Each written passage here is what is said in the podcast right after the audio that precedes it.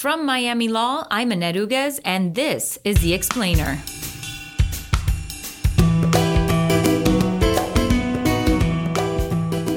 If you're going to find people supporting the death penalty, you know, if it's a child victim, that's an easy one to sort of get a, a, outrage over.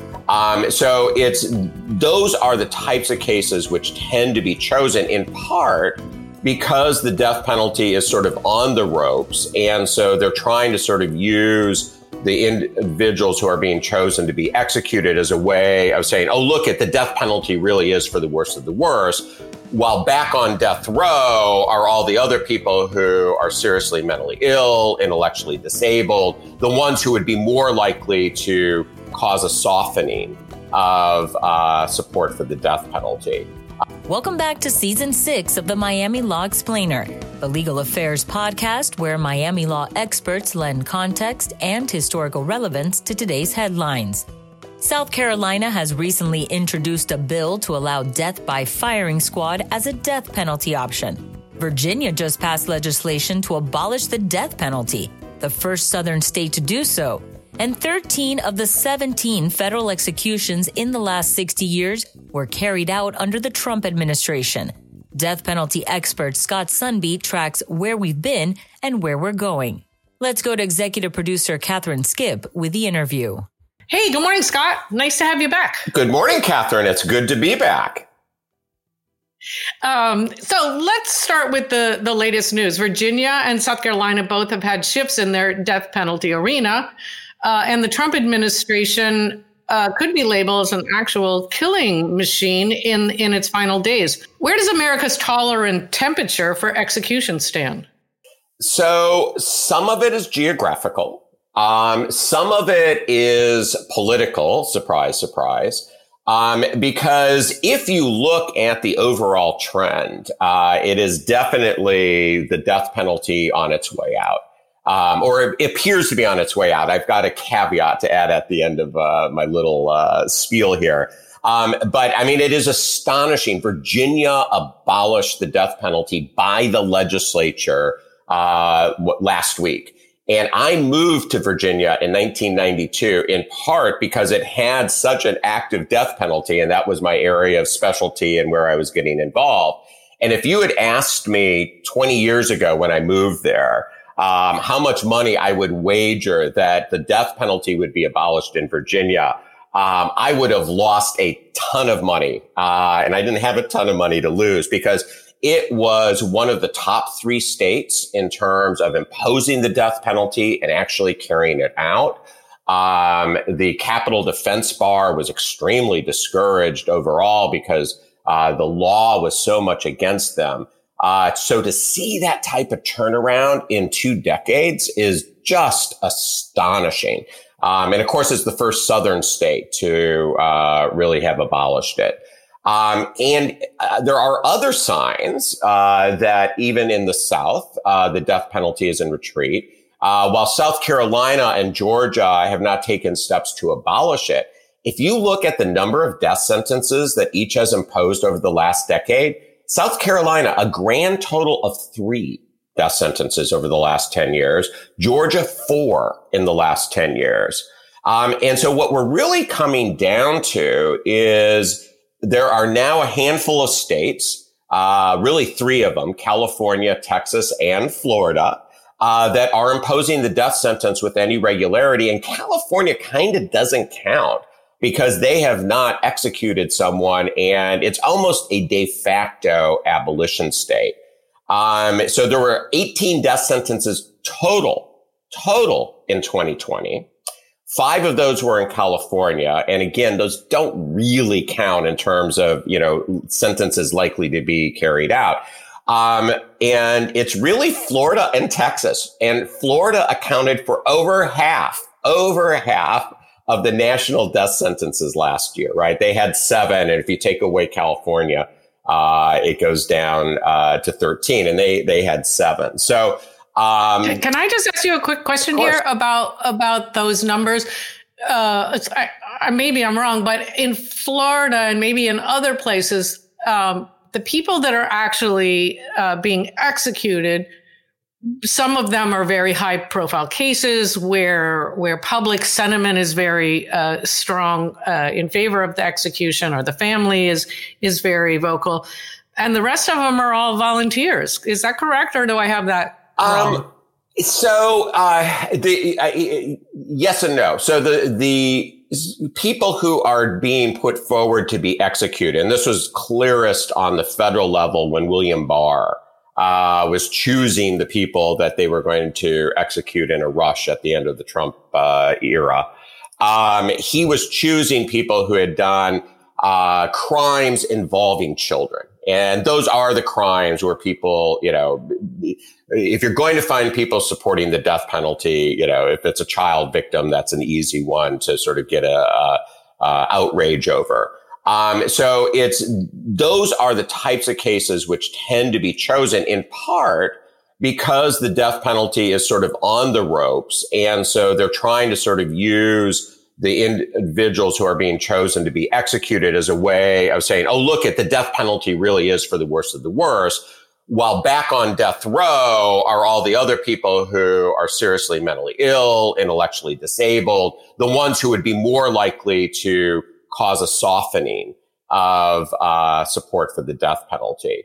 Uh, and otherwise, uh, like you said, some of them are volunteers. That is individuals who have been on death row and say, I want to waive my appeals and be executed. Uh, many of whom often are very mentally ill. Um, and so uh, that is sort of who the group who's being uh, executed is being narrowed down to. Um, but those tend to be people who have been on death row for many, many years. Uh, many of whom, to be quite honest, probably would not be on death row today um, if they were tried and went before a jury, because uh, jury sentiments have uh, changed. De- defense representation has gotten so much better uh, that uh, I have no doubt that some of the individuals uh, who have been executed would not have gotten death sentences, even if they were tried today. Mm-hmm. Um, so recent studies on race and race victim in death penalty sentence skew heavily in favor of punishing black defendants, and most especially where the victim is white with that ultimate punishment. How much do high rates of exonerations and the racial disparity in meting out the punishment play in Black Lives Matter America? So, um, I guess one thing I would point out is those studies, um, there are recent studies that show this racial disparity. Uh, but there are studies going back to the early 1980s which show that racial disparity, especially that if you were a black man killing a white victim, uh, the chances of getting a death sentence were uh, statistically uh, much higher. Uh, and that case actually went to the Supreme Court in 1987 in a case called McCleskey versus Kemp, which is a uh, notorious, infamous case in the death penalty world uh, because the court came within one vote of effectively abolishing the death penalty because of racial discrimination. Uh, Justice Powell cast the deciding vote and wrote the opinion. And after he retired, Catherine, he was asked if there was one case he could go back and change his vote in. What case would it be? And he said McCleskey versus Kemp. And so that was, you know, 30 plus years ago. We wouldn't be having this conversation if he had actually voted in that direction. So the problems of race discrimination are legion. In fact, the death penalty has deep roots in the black codes where blacks could get death sentences and especially in southern states that whites could not. Uh, one of the reasons it, it, was used so widely in the South was because of uh, slave uprisings. Uh, as a way to uh, punish those and deter those. So, I mean, the roots go way back. Um, and so this is not a shock to anyone who has followed the death penalty in any way that uh, studies continue to come out showing that it's being used in a, a racially uh, discriminatory fashion. I do think that um, it has gotten added uh, attention in terms of sort of fueling uh, opposition to the death penalty uh, because of things like George Floyd, Black Lives Matters, and the sense that the criminal justice system as a whole is uh, quite uh, discriminatory, and and this is just simply the most high profile sort of example of it. Um, and you mentioned exonerations. That undoubtedly over the last twenty years has played a huge role. Uh, as people realize that individuals have ended up on death row, sometimes within hours of being executed, who in fact were innocent. Um, and, and I think that combined with racial discrimination, combined with the fact that most people recognize that the death penalty does not deter, right? Which was a huge argument in the 80s and 90s. Uh, we have to have the death penalty because look at violent crime. It's the only way to deter it. And, and polls now show that the vast majority of Americans don't think that it deters crime. So sort of the basic principles as to why the death penalty continued on are sort of being knocked away uh, one by one. Good. Um, President Biden has said that the death penalty is abhorrent. So, what are his options, and and can he make any permanent changes, or is it executive order that gets overturned in in the next administration? So the only way to really permanently uh, abolish the death penalty on the federal level is with a statute abolishing it that the uh, president would then have to sign into law. Um, he does have some things which he can do in the short term. Uh, he can impose a moratorium on executions. Um, so that rush to execute, execute, which we saw William Barr and Donald Trump do, uh, would not happen. Um, federal death sentences, the seeking of a federal death sentence actually has to be approved by the Department of Justice. And they have a central committee that reviews the cases where a U.S. attorney wants it. Um, that g- group could be told we don't want death sentences approved, and that would basically uh, stop it on uh, that end.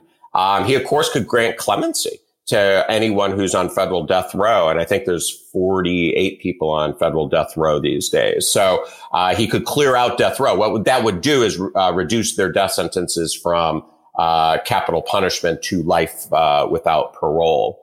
Um, but beyond that, um, he's got his uh, hands limited unless he can convince uh, Congress to, in fact, abolish the death penalty, which I think uh, given the composition in the Senate in particular with the filibuster, uh, would be at this point very unlikely.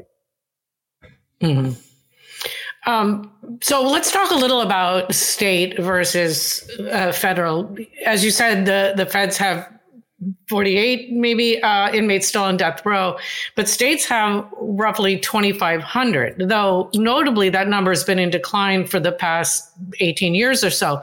How and, and can I add one other qualifier to that number, uh, Catherine? Of course, a, of course. A huge number, and I don't have it in front of me, but I, I, I last I checked, it was like 750 is in California. So, mm. I mean, you are talking about, again, Cal- and the reason that number keeps growing in California is and California keeps sentencing people to death. And let me be, you know, kind of nuanced here.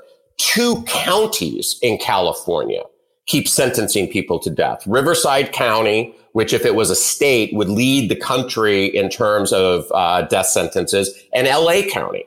If you take those two counties out, most years California would have no death sentences.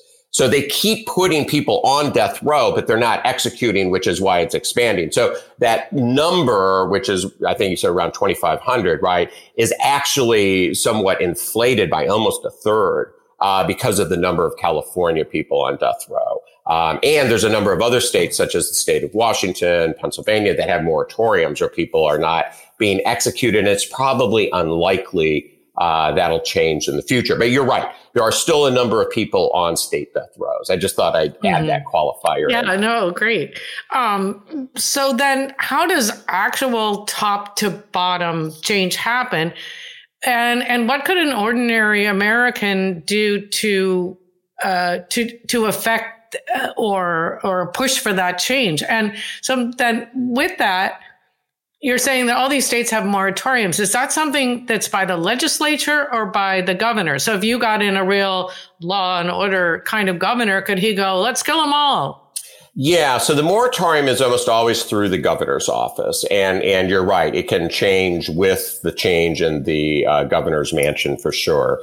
Um, and uh, you know, which is why Virginia is so interesting. It started with a moratorium and then moved into the legislature, and uh, you know, the legislature voted to abolish, with some Republicans voting to abolish.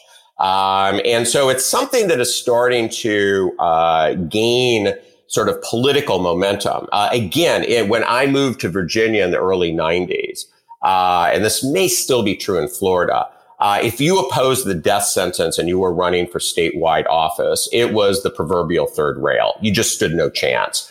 Um, and it is now just not, or and certainly now that they've abolished it, but even before that, it was just not an issue um, prominent politicians were coming out against the death penalty and getting elected. So some of it is the change just in the electorate's viewpoint um, that makes it possible for these things to happen.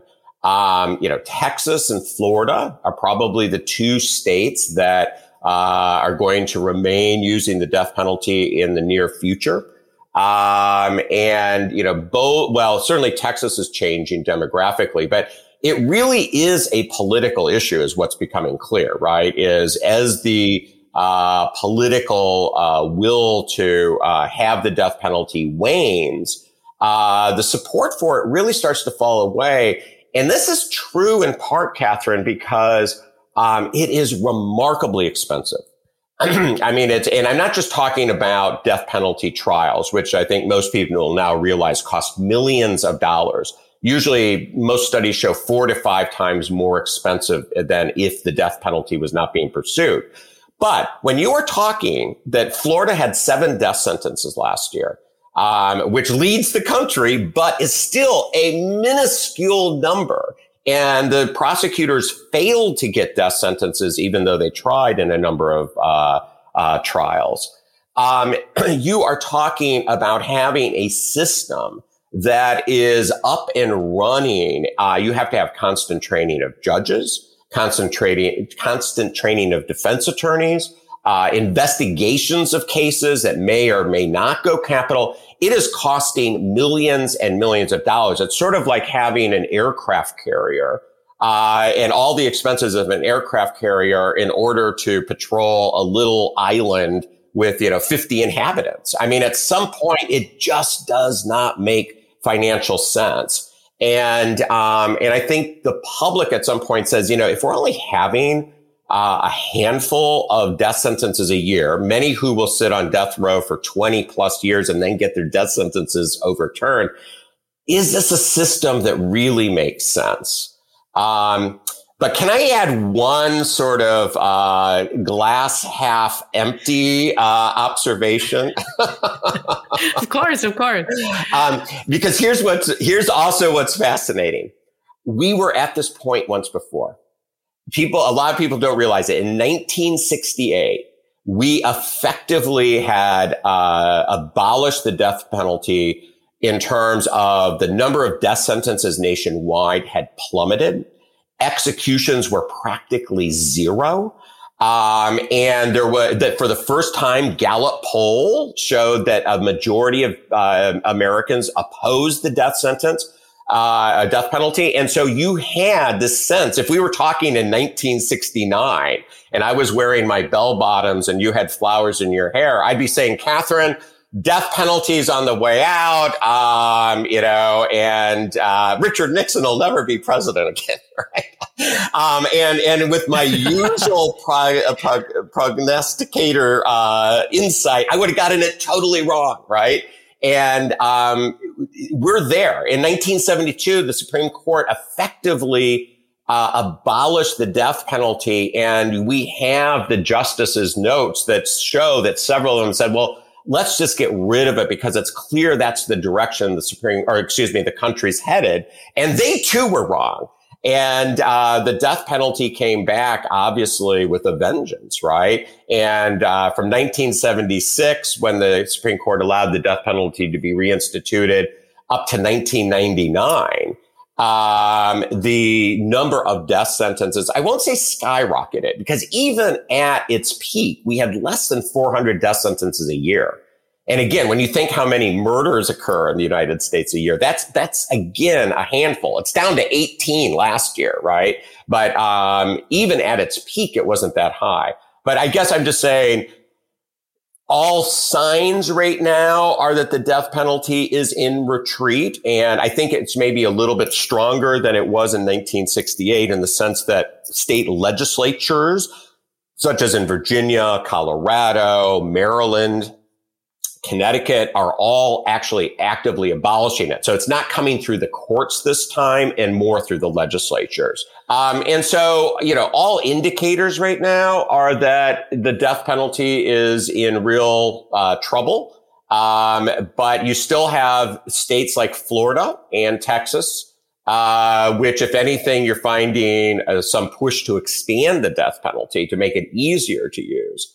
Um, and until those states uh, change, it's very unlikely that it'll be gone on a national level. Um, so the average American um, could affect change in the in the ballot box. Like yeah. that, that was really the only place. Right. So I think if you, yeah, and, and if you do it at the ballot box, it is very unlikely to come back, right? The problem is when you have a court strike it down, uh, usually it's struck down in a way that the legislature can uh, respond, right, and and bring it back. Um, whereas if it's the legislature, um, it's still possible. I don't know if you remember what happened in Nebraska a couple years ago, where the legislature actually abolished it, and then there was a referendum, and the referendum brought it back. So there there is still this tendency to, uh, for some populations, uh, states to be reluctant to give it up, um, even if it's used very, very rarely and it's uh, expensive. But um, I think that reluctance is becoming uh, somewhat less and less. The other place at the ballot box you can have an effect is with prosecutors. Um, as I indicated earlier, um, you know, we talk about, well, it's a Florida, Texas, um, you know, Oklahoma, California phenomenon. Um, it really is a county phenomenon. There are just certain counties in California, right? It's just Riverside and LA County. And if you changed who the DAs were, the district attorneys in those uh, counties, uh, to uh, district attorneys who did not want to seek the death penalty, you effectively would remove the death penalty from California. Uh, likewise, Florida tends to have certain counties that use the death penalty and a lot of counties, uh, such as Miami-Dade that do not. Um, and so, uh, in some ways, the, the most effective way would be, uh, if you actually elected, uh, state attorneys as what we call district attorneys or prosecutors in Florida or district attorneys in other states uh, who who said, "I will not seek the death penalty." Um, if you did that, you would sort of have de facto uh, abolition in, in in many states. Mm-hmm. Um, so uh, on the federal on the federal level, uh, it did Timothy McVeigh's case was actually kind of the the tipping point. And can you talk a little about the number of federal executions carried out uh, under under the Trump administration was it very different than other administrations or just very different than recent administrations? So um, the the what was so striking with uh, the Trump administration was as they realized that the term was coming to an end and uh, we might not have a second uh, Donald Trump term uh, there was a real effort by William Barr and the DOJ uh, to do executions in a way that just had not been seen. Uh, so the executions at the end uh, were as many executions as had happened in the six decades prior to that. I mean, that's just astonishing, right? Um, and, um, you know, I don't pretend to understand what William Barr's thinking was um, exactly. But um, there was just sort of this. This is our window to get these people executed, and and some of them, by the way, uh, Catherine, I don't know as if the press really adequately did a job of explaining the mental illness that several of them had. There were questions about uh, evidence in some of them, um, you know, but in any case, he was pushing it hard. Um, and again, it's not as if the federal death penalty is being imposed in any type of uh, large numbers.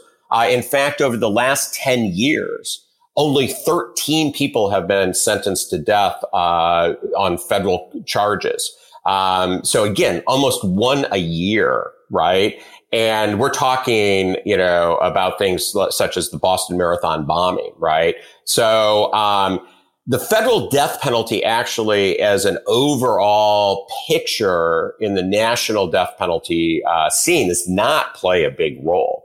Uh, it's just it tends to be often the very high profile cases, such as Timothy McVeigh, uh, such as Tsarnaev, who was the Boston Marathon bomber. Um, and um, so I think it gets sort of an oversized uh, attention uh, because they tend to be the more high profile cases. But it also highlights why I think there is a reluctance, even for people who are on the fence about the death penalty. Um, it's, but what about Timothy McVeigh? What about the Boston Marathon bomber case, right? What about Dylann Roof? Uh, the person in Charleston who went into the uh, church and shot the parishioners and all, right? Um, but you know, even in those cases, first of all, Tsarnaev's uh, death sentence has been reversed by the First Circuit. Uh, it's not clear he's actually going to end up with the death sentence. Dylann Roof uh, fired his attorneys. He had uh, sort of a dream team, and he fired them and represented himself, and essentially, you know, asked for the death penalty. Um, I'm not sure otherwise that would have happened. Uh, and there are other, you know, cases where really terrible things happen, such as the Aurora, Colorado shooting, um, where five, five people were killed and like 70 wounded. The guy who James Holmes dressed up as the Joker and went in. Um, as bad a case as you can imagine in terms of carnage and sympathy for the victims, he got a life sentence, right? The jury returned a life sentence. So um, what you're finding is even kind of in the what I sometimes call the McVeigh factor cases, right? The cases that people are just like, oh, so I, here's here's a Gallup poll that illustrates this, uh, Catherine. Uh, right before Timothy McVeigh was executed, uh, there was a Gallup poll or some type of poll saying, "Do you favor the execution of Timothy McVeigh?" And like 80% said yes.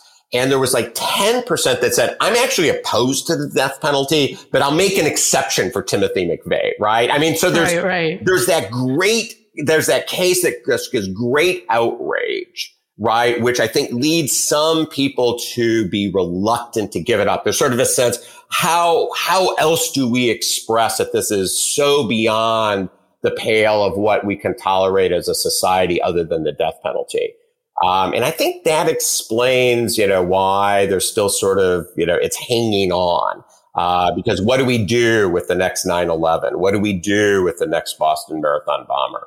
Um, you know, it, it presents problems. Um, it, yeah, I'll just one last thing on that though. One of the 9-11 conspirators, Moussaoui, got a life sentence from a jury, right? People forget that, right? That he actually got a life sentence. So if you get really good defense attorneys and a jury that is representative and you know properly selected, uh, even in the worst of the worst cases, a lot in, in the sense of just you know terrible carnage, very sympathetic victims, um, you often get a life sentence, which I think a lot of people don't realize. Mm-hmm. Okay, so we've covered. Um motive and opportunity. And I know we we've talked uh, in the past uh, about method. Um, so South Carolina just decided you could choose to be executed by a firing squad. Um, and I, I know that's because of the problem that we've discussed before with the lack of being able to get the um, the proper uh, materials to uh, carry out a lethal injection. Um, so is that's an outlier, just like a weird thing?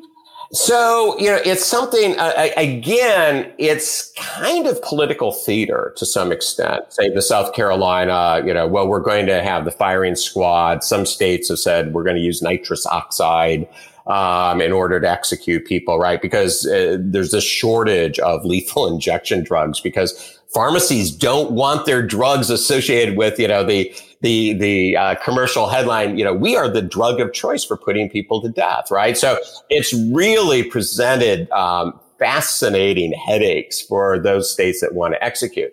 So South Carolina, the legislature shows it's tough on crime. We support the death penalty. We're going to bring back the firing squad. Keep in mind what I said earlier, right? Three death sentences total over the past decade in South Carolina. So it's kind of, I won't say a free vote, but it's a way to sort of posture and look tough without actually really having people going before the firing squad. Uh, which is, you know, something that I think a lot of the public would probably, you know, start rethinking their attitudes, especially because you know things are going to go wrong. Um, and it's going to be high profile, you know, somebody's going to, you know, suffer, um, you know, if they're put before the firing squad. Um, and, and I guess, you know, that's one other thing that I would, would say about sort of the current, uh, movement against the death penalty in terms of public opinion is a lot of the people who are being executed now, say this happened in Alabama, um, have been on death row for 20, 30 years. They are elderly. A, they have suffered, for example, strokes. So there was one case in Alabama where basically he was an invalid. They were going to have to wheel him in a wheelchair into the death chamber in order to put him onto the gurney. He suffered from dementia because of the strokes. He basically didn't understand that he was going to be being put to death. And I think, you know, it's sort of like, well, what are we accomplishing, right? I mean, you know, if the Grim Reaper is coming very shortly, you know, do we really need to accelerate it in the name of a state execution? I mean, it's, um, so a lot of these, you know, uh, cases, uh, you know, just by the nature of the, the judicial system and, and because we do have some protections, um, are going to take two decades. And, and, you know, legislatures are always, oh, we'll speed that up. Um, it can't be sped up. Um, it's like me trying to run faster. It just isn't going to happen, right? My legs won't move faster. The legislature cannot make the judiciary run faster because there's a number of barriers, proper barriers that are put in to make sure that the innocent aren't executed, to make sure that the uh, mentally ill are not executed, the intellectually disabled. Now, those procedures are not fail safe by any sense, but they are going to make any death sentence by its very inherent terms uh, going to be at least a decade out, often much longer. Mm-hmm. Quick, let's execute it before he dies of natural causes. So we have our revenge. Exactly. Exactly. Well, this has been great. Thank you so much for your time and expertise. My pleasure, as always. All right, sir. See you around. All right. Ciao. Bye now. Bye.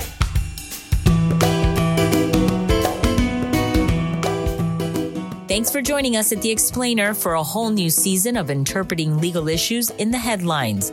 If you love our show, leave us a five star review with your podcast provider and ask your friends to subscribe. You can always drop us a comment at explainer at miami.edu. Our show is engineered and edited by Christopher Alzadi with theme music composed by Rady Kim from the Frost School of Music. I'm your host, Annette Uguez.